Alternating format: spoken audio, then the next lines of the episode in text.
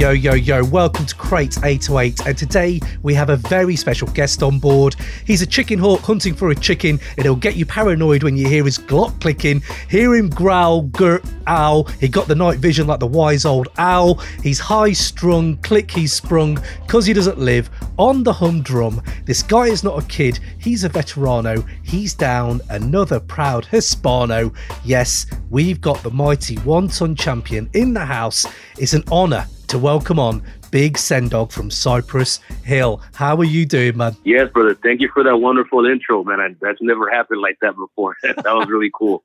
Bro, you've been dropping these gems for decades, so I had to just pick up a few and, and reflect them back to you, my man. It's so nice to have you on, and I uh, want to go into new album coming out, Back in Black. But before I do, I need to ask you a question I've asked everyone who comes on. Sen Dog, what's the least hip hop thing you've done in the last 24 hours? Well, let's see. Uh, this morning I was power spraying dog poop off my front porch. Don't think that has anything to do with hip hop. that is one of the best answers I've ever got. That's one of the best answers I've ever got. Sen Dog absolutely smashed it. Amazing. I'm sorry you had to do that, but now you're here. You're sitting in with us. We're going to go into the new album, but before I do, Cypress Hill's debut, 1991, 30 years last year. First of all, congratulations. Take a second to take that in because that's a huge, huge like legacy you've left us. Um, and I just want to tell you, if you don't know, Cypress Hill lyrics were huge in like UK playgrounds in the 1990s. There were so many white English kids trying to be Latino. This is the trend you guys set. I just wanted to let you know that, man. That's all you could, you know, hope for. You know, I remember as a as a youth when the Beastie Boys came out and and Run DMC and all them, and how much I liked their style, and even tried to imitate what they wore. So I could I could see that happening. Yeah. Yeah, cool. man. Oh man, it was amazing. But um, uh, as we all talk about the album, you've been asked uh, questions about this album and your work generally so much, and I just wanted to ask you a few things I found really interesting, which was like, um, I know how much how important Muggs is to Cypress Hill, how all of you are, but we hear these stories of Muggs asking you to quit your day job while recording. I was wondering, how did that feel? How confident were you in your own craft and skill in 1991, in 1990? Do you know what I mean? Yeah, well, when you know when that happened, that was before we started recording, mm. and you know, Muggs had had this vision, and he's like, you know, I think you know you and B could, you know, are the guys to you know to do this, you know, and uh, he talked me into doing that. You know, I did it. I, at first, you know, of course, I went broke, and you know, didn't have you know any coin or whatever. But mm. um, in hindsight, I mean, what a visionary to you know to see this already. You know, years before it actually came to fruition, and um, and back in those days, I don't know if if I wasn't really like a a student of the craft. I was more of a student of I'll rap here when I can, but in the meantime, I, I gotta, you know, I gotta get this money. I gotta go to work. Mm. You know what I mm. mean? But he knew what it was to take. It was to take, you know, a total commitment type of thing. And, and with me being gone, you know, 10, 12, sometimes, you know, 14 hours of the day, mm. it, it, was just like, okay, do you need, we, you need to come over here and do this with me. This is to be a better thing for your future. Mm. And, and back in those days, like I told you, like I, um, I wasn't really like a student of hip hop or anything like what like I should have been. Mm. And it's I felt like, um, why me? why does he want me in it? Wow. You know what I mean? But um, uh, yeah. So I think that I had to become comfortable in my own skin, and and you could kind of see that in the early days. Um, maybe even hear it too. That I wasn't all the way there at the comfort level that I would be at one day. Mm but that comfort level was incredible because I remember the Boom Biddy Bye video, and you would like pop in and lock in and doing that very Sen Dog moves with the fisherman hat in the video. And I thought you would look so you were made for this in those videos. I know they're as you got seasoned, but w- when you say that, then that you were a little bit like you know you you were you wasn't sure about it, that maybe even a little bit of imposter syndrome. What was that first piece of validation you got where you realized actually? I am made for this shit. I, I should be here. Well, I mean, I think we went we went through and recorded the whole album, mm. and then we went to Philadelphia for a couple of weeks to to just you know gel with Joe and and Joe Nicolo and all those guys and see you know what was up. And uh, while I was there in Philly, they talked us into doing like a Spanglish song. Right. And I had had a verse, like a verse or two that I had written a long time back, not you know in the, in the distant past, and And uh, Muggs was like, dude, do that rap on this. So when I did that song Latin Lingo, mm. and then we heard the the end product, I was like, dude, I am kind of, I, I think I do belong. I think, I, yeah. you know, it was, it was, it came in small increments. It wasn't like all of a sudden, like, I'm here with a Superman cape. it was more like, okay, it was just like a confidence booster, you know? Mm. Yo, yo, yo, just breaking up this episode to tell you all about the Crate 808 Patreon, a place where you can help support the show so we can make you more dope rap chat and to go out there and get some bonus episodes under your belt and also get involved with the live chats with the Crate 808 crew and guests. Go to crate808.com or go to patreon.com slash crate808. Sign up for as little as buying us lunch every month. You can get two bonus episodes, including including hidden gem album reviews from the golden era of the 90s, and also you get our series focusing on MF Doom and J Dilla, and also the Wu Tang Chronicles. Once a month, we drop an album review of every single Wu Tang member. We're going to go through every solo album and then review it for you guys. And right now it's Ghostface. Go in there, get them Ghostface Killah editions in your catalogue. So get involved, help us grow this show, and yes, big yourselves up. Enjoy the rest of the episode. Boom. That's interesting you say that. We hear all these rumors, we hear all these reports. You know, like Latin lingo. I used to, I remember people telling me that wasn't even going to be on the album. Do you remember why? Do you remember why that wouldn't be on the album? Well, because it, it wasn't like a complete song. I just had like two, you know, two verses of it. Mm. And when when Joe the Butcher heard it, he, he fell in love with the style and was like, "Oh, we got to do this." So, like I said, it was something that I would do you know, when Kid Frost or Mellow Man Ace would invite us on stage or whatever, mm. and I would bust those raps. And uh, one day Muggs heard them, and you know, like good producers do, you know, nothing leaves their memory. Yeah. And uh, he just remembered. They go, do that, that, that, that thing that you would do with Frost and Mellow. Do that thing. And then I only had two verses, so mm. Um, B-Real wrote the third verse, and he also, you know, did the the hook. And link up, baby. You know that part. He did that too. So yeah. it wasn't like you know I wrote the whole thing myself, but mm. um, that's how it came apart. And the only reason that it wouldn't be on the album is because we never talked about it as being a song. Oh, right. Damn, that's amazing. Okay because uh, again, one of the iconic cuts, such such identity in it as well. Like, bang, this is who we are. Uh, I was going to ask you then. Um, we had Muggs on the show a few years ago, and he told me about you guys performing before you'd like really broken through in front of like 14 people having breakfast and stuff like that. Uh, do, do you remember those days? Can you tell me about those days? Yeah, back in what he's talking about is when we were on like uh our first tours were promo tours, mm-hmm. promotional tours, and uh, you know we had uh, there was there was back in those days there was a lot of mom and pop record stores as well as some major ones, mm. and they would throw uh, you know breakfast events for all the buyers that bought the records, you know from these people in uh, like in Northern California or something, right? So. Mm. Uh, one day it was really early. I want to say it was like seven, seven thirty in the morning or something and you know we're scheduled to perform while all these people are eating breakfast. And uh and we did. And you know i i didn't have my performing voice be it was too early in the morning. We started like hell and I just remember these people are eating pancakes and waffles while we're performing. This is the oddest thing that I'd ever thought I'd do, you know? Hold on, right. I know memories are bastard. Sometimes you can't remember these things. But do you remember the set list of a 7.30 a.m. Cypress Hill show? Do you remember the set list at all? Um, no, but it probably had, you know, real estate in there. Mm-hmm. Um, how I could just kill a man. At seven in the morning, um, you're singing How I Could Just mm-hmm. Kill a Man. yeah, and maybe like Hand on the Pump, yeah. Uh, whatever was, you know, we had like a four or five song set in those days mm. that we did no matter where we went because most of the time people didn't even want us to perform and we insisted or the other band insisted and mm. so we had like 10 or 12 minutes every night to perform. So we were, our, our show was very short. Right. But it was probably, you know, four or five songs just off of that first album. Amazing. I'd love to be a fly on the wall of that breakfast place. Just incredible. Um, uh, just before we move on to some other stuff like Black Sunday and, and Temples of Boom, I was going to ask you uh, how I could just kill a man. Obviously, huge, huge record. Like, uh, for you personally, why do you think that song resonated as much as it did? Well, I, I think the track that Muggs made for us is hypnotic. Mm. It like captures you in a trance as soon as you like get into the song, you know.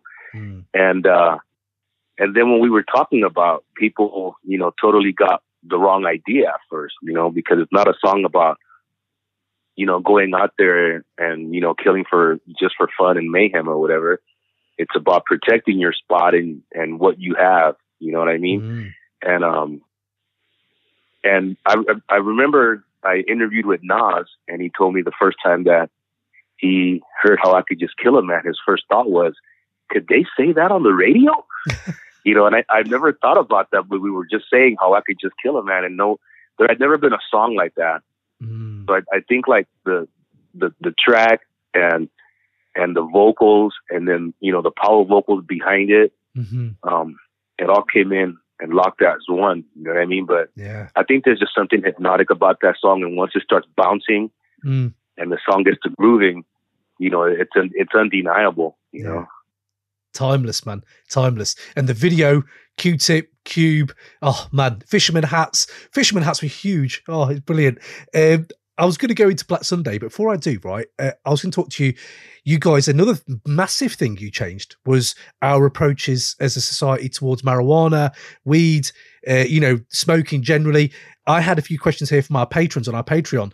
As one got, uh, Toby Nicholson asked, um, you have just got the perfect soundtrack to Blazing, right? But what do Cypress Hill listen to while lighting up? Which I thought was a good question. Well, well, if we're in the studio trying to record or whatever, you know, we're listening to our own beats, mm. you know. But like if you're in the car with me one day and we're just hanging out and doing stuff, you know, going places or whatever, mm-hmm. um, you know, you might get a little bit of everything because I, you know, I, I listen to hip hop and funk and soul. Mm. Um, I like, uh, I like even the, the, the, the early the, when funk was just coming in mixing with disco, you know, I'm talking about like chic and stuff like that. I have no way, I have no way of controlling what genre I play next. I just play what feels good. So any day with me, you we might be listening to the Who or Supertramp or something, and I might follow that up with, you know, Run DMC and Aerosmith, Walk This Way, or you know, there's so much. There's been so much music in the world that how could you just like listen to one? Yeah, you know. So yeah. And you know, and then I get my I get my you know my heavy my heavy metal thing going where I like to you know jam out to like Pantera and Slayer and Testament and stuff like that. Mm-hmm. So it's always a it's always a musical, a very colorful collage of music you know in my world that I listen to because. And then I have, you know, the favorites that I, I, I heard my parents playing with Celia Cruz and Tito Puente and all that stuff that mm-hmm. that I grew up on as like a little kid, like a, you know. So I still listen to that stuff. So love that. I, I try to keep my, my my my musical world, you know, very, you know, cluttered with different styles. Yeah. Just like the Judgment Night soundtrack. I remember hearing the Judgment Night soundtrack and thinking there were so many influences in that. And it was just incredible. Uh, and just what shout out to that soundtrack and what you guys did, you know, Sonic Youth, all that stuff, Pearl Jam. Oh, it's amazing. And you even opened for Nirvana, if I remember correctly. You even opened for Nirvana, which was like, wow, this hip hop act is doing this. It was incredible. Um, I was going to go into Black Sunday, right? Um, again over here i think that was the album that really seeped into you know everybody was listening to that to the pop people people listen to pop people listen to hip-hop people listen to rock you know what i mean um, could you tell me i heard a story that ain't going out like that you recorded that and you all did mushrooms and listened back to it what do you remember if that mushroom tale is true, what do you remember about that? I just remember uh, we had, we got a hold of those shrooms, and I think it was like the last day of recording. Mm. And we, you know, we were proud to get this record done. You know, we have a second album done. It's, you know, a proud moment. And we just started popping in mushrooms, eating them away, whatever. And like after a few people had left, uh, the mom was like, "You play the record again. Let's hear it." And when we heard it, when we heard it under the influence like that, it was like, wow, this record is really good. God damn. I was like, wow. Mm. And um and then the next day when we were sober, I was like, hey, let's listen to that record again. And it was just as good without the mushrooms that it was with the mushrooms. So we were like, okay, so we were fooling ourselves. There's there's some hot stuff on here. Yeah. So yeah, we did. We we would do stuff like that. That's awesome, man. That is awesome.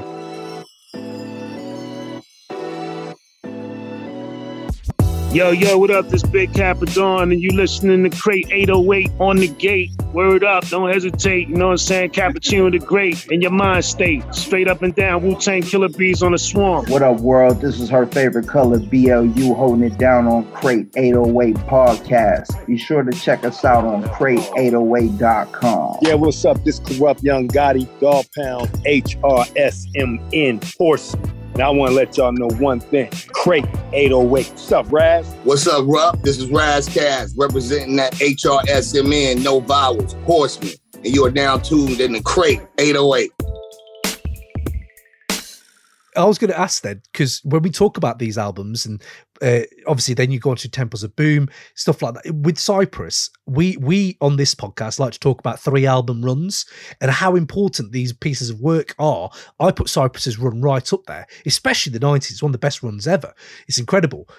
For you, what do you think made that album run special? And why do you think it impacted globally like it did? Like, uh, you know, what, what, what are your thoughts? Well, I th- we had did like a lot of uh, work leading up to that album release um, with our first album.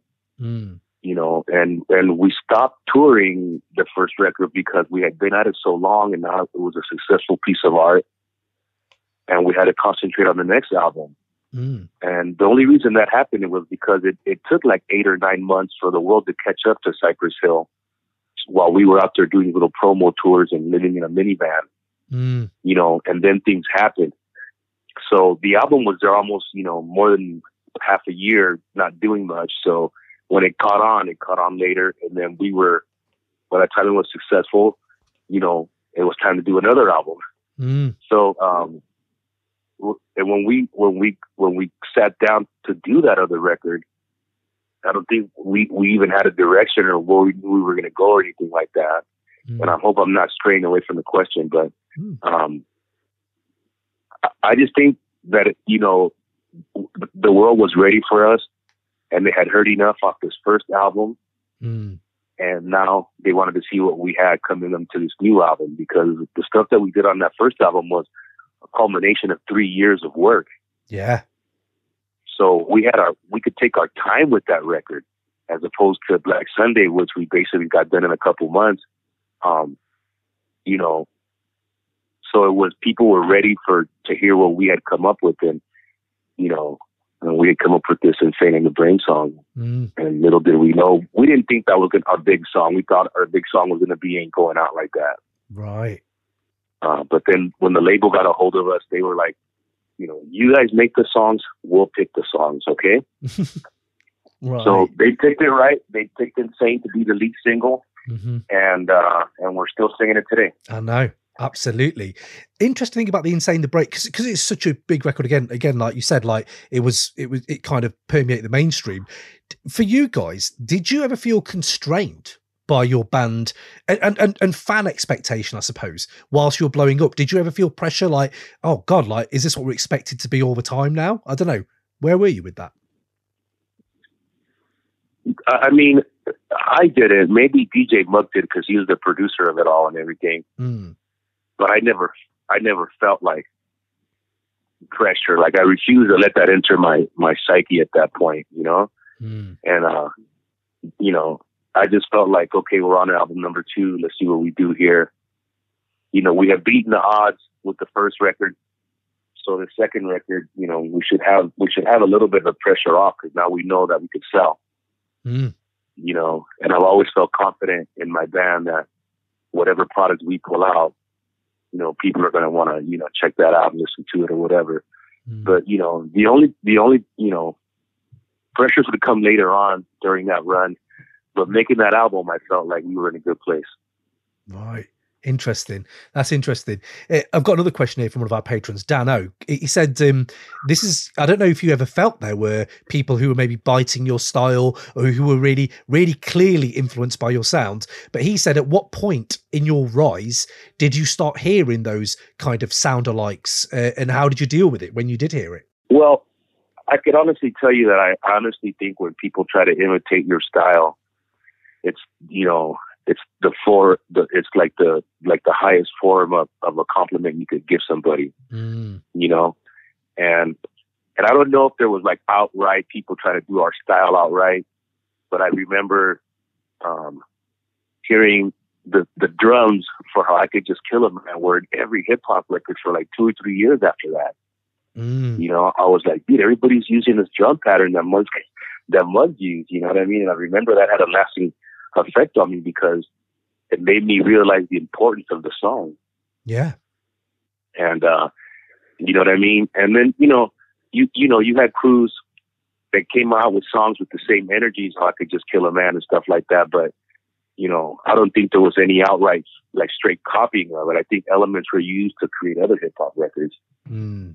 But as far as like somebody straight, like, you know, using our style, you know, here and there, maybe a piece of that or a piece of this, but you know, I never thought I heard anything that sounded as unique as us. Mm, but you were unique. I suppose it's really hard to imitate sometimes. You know what I mean? But absolutely, yeah, I, I, I get you. I love that.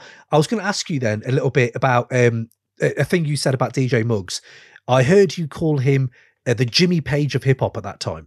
And I was wondering if you could break that down for me, unpack that a little bit for me. Well, Muggs had this uh, very unique way of, of, you know, we're talking about working with the SP 1200 and turntables and actual live records and sampling records and this and that. Mm-hmm.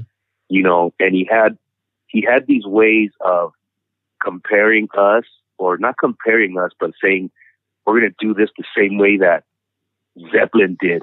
Mm. You know what I mean? We, he was always like, you know, looking back on those guys like Pete Townshend and Jim Morrison and, and stuff that those guys did to enhance our records. Mm. You know, and uh, I kind of felt like we had like this guru guy in control of making our beats and whatnot. You know what I mean? Mm. So the so that's where the whole Jimmy Page of hip hop came up from. And I remember him being very, very big into like uh he would just listen to, you know, Zeppelin and and the arrangements and you know, what was Jimmy Page was playing on this part and and he was very big into like the history of it all and he knew, you know, Page's kind of like process that he went through. Mm. So that's what all that came from, you know? Mm. And we kind of felt like we're, we're just as strong as any other band, you know, with Muggs right here because this guy has a different feel, much like Jimmy Page, yeah. you know, a different ear. You know what I mean? Yeah. And that's that's how we just started calling him that. That's amazing, man. That's amazing. Uh, one thing then, before we moved into Back in Black, uh, misconceptions. This is an interesting thing I think with Cypress. People look at you guys in different ways. Do you think there's any common misconceptions of yourself and Cypress Hill, or do you do you think there isn't? Um, I think there was a lot of misconception in the early days. Mm. You know, uh, people. You know, I remember we pulled up in I think it was like St. Louis, Missouri or something. Mm-hmm. And, you know, there's this, you know, Christian group with picket signs, you know, Cypress Hill are evil. And if you listen to Cypress Hill, you're going to go to hell and this and that. Damn. And I'm like, wait a minute, how did, how did all this come up? I'm like, wait a minute, okay. I think people just had the wrong idea about marijuana and cannabis altogether right. for the most part at that point. And they thought, you know, that we're out there pushing class A you know, hardcore narcotics on on the kids. And it wasn't because we had our own beliefs, and it was you know pretty much marijuana based, and and uh, and people would call you know whatever radio station we were on, curse them out like, how dare you have them on there and this and that, Damn. you know. And I felt like the misconception was there, you know, people didn't really weren't really, you know, people weren't really they were looking at us and judging us without listening to us. Mm. You know, and I'm like, okay, well, first of all, you got to listen to our record, and then we'll go from there. And I think that we did a lot to break down a lot of those misconceptions. Mm. You know, that that was out in those days. You know, so I think sticking around long enough, you'll break down a lot of those barriers just by being by never going away. Um, so that that was some of the early stuff that we, you know, that that we faced. You know what I mean? Mm-hmm. I don't think we ever looked at it as a obstacle or something that's going to get in our way. We mm. just knew we were getting people's attention, and that was the main thing. Oh, it's big, man. It's big. I love that. Yo, what up, y'all? This is DJ Premier, and you're checking out the Crate 808 podcast. Hey, yo, yo, yo, this is your boy Pharoahe Monch, and right now you are rocking live with the Crate 808 podcast. Yo, what's up? It's Del, the funky Homo sapien, down with hieroglyphics, the funk pimp. Come on here for some good shit. Yes, yes, you're rocking with the best. This is the one and only Just Blaze. Right now, you're checking out the Crate 808 podcast. This is Open Mike Eagle, and you are currently rocking with the Crate 808 podcast. Yo, peace and love to this homeboy Sandman, and you're rocking with the Crate 808 podcast. It's the place to be. So good for you. Hey, what's happening? This is Trevor Nelson, your R&B ambassador, talking all things R&B and hip hop on the Crate 808 podcast. Hey, yo, yo, check it out. This is the rapper Big Pooh, and I need you, you, you, and you to make sure you check out this week's episode of the Crate 808 podcast. Tell everybody the rapper says so. So the new album's coming out 2022. Black Milk, one of my favorite producers, on top of one of my favorite groups ever. This is a dream in dream for me. I was going to ask you, what what Black Milk, what can you find in Black Milk's music that you can't find anywhere else, and why did it suit you for this album? Well, mind you, I'm gonna tell you that I, I had never heard of Black Milk prior to that, mm-hmm. working with him, and that's not a knock on him. That's more of a knock on me because, you know, I'm not up on my everyday hip hop artist like I used to be. Whatever. Yes. um. But when when uh when I first got to the studio and started listening to the tracks, I was like, man, there's a real easiness about his production. Like, you know, some production when you first hear it, you kind of like cringe a little bit, like I don't know if I like that, whatever. But with him, there was just a uh, like you could when you started listening to his music, it was like okay, you just let it play, let, let him let you know listen it out and and see what happens. It was just like an overall easiness of the the way that he did his tracks, even the way that he talked to us. It was mm. was just like you know like an easy you know smooth character, you know doesn't get bent out of shape, that kind of that kind of thing. And I like that style, you know, because when I feel that way, that that easy, that comfortable with with somebody, then I'm okay. Let's hear let's hear everything that you got. Yeah. And uh, you know, I don't know if it was that we were going to work with him on the whole album, but that's what it turned into. And that's what I mean. You know, that it was an easy, smooth, you know, transition into doing what we did. Right. Okay. Was there any reason Muggs wasn't helming it as a producer, or or what, what role does he play on the on the new record? Well, uh, um, you know, we did the last record with DJ Muggs. Mm-hmm.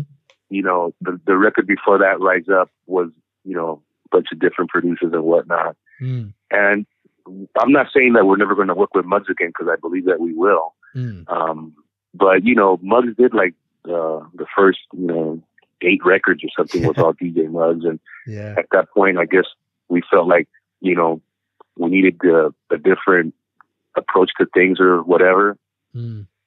And so we, we went that way only, you know, to come back to Muggs who do Elephants on Acid, which was a good record. It was a great record. Brilliant. And, um, yeah. And then, you know, you never know, like maybe next album, you know, we'll, we'll get back with Muggs again. Yeah. And, and, uh, and see what you know where that where that old familiar road takes us. Yeah, man, I'm here for it. Absolutely here for it. Sen, that was amazing. Thank you so much. Before you go, then last piece of great music you heard. Could you let me know what that is? Could be old, could be new. Just the last great piece of music you heard. The last great piece of music I heard. Well, that's a good question. Oh, wow. Probably, and you're not gonna believe this, whatever, but there's this uh, band in India called Bloodywood, Bloodywood, right? like Bollywood, Bloodywood. Uh huh. And I heard them on uh, on the Sirius Metal channel, and I was like, wait a minute, these guys are from India. Don't change it. Let's hear it. And I was, I was blown away. I was like, the, the guys could sing. They could do the hardcore metal scream and yell and all that stuff. And I was yeah. like, I was really blown away. So I went right on Apple, uh, and found the album and downloaded it because I found it that interesting. Um, but you know, with me, you know, you, like I told you before, you, you know, you get him, you get hanging with me. We might do this and that, any this and that, whatever. Mm-hmm. You know what I mean? But the last piece that was like the last thing that I heard that really opened my mind up. Mm-hmm. but we, we have also finished. Uh, I know you're talking about Cypress Hill, but mm-hmm. my other band, Powerflo, just finished another album, and I'm really hyped about that. Oh snap! I think there's a really cool shot in it. I hope you know people. Yeah, I hope people really get into it and, and check it, give us a listen, and and they like it. Love that. Oh, double Sen Dog this year. Amazing. Love that. Well, Sen good luck with everything. Uh, doors are open anytime you want to come back on Talk Hip Hop. We're here. And man, just good luck. And thank you for the music, man. Thank you for all of it. Right on, brother. Thank you for a great interview. I really appreciate it. Oh, appreciate you. Big up, bro. All love to the fam. Peace. Yes, man. Big up.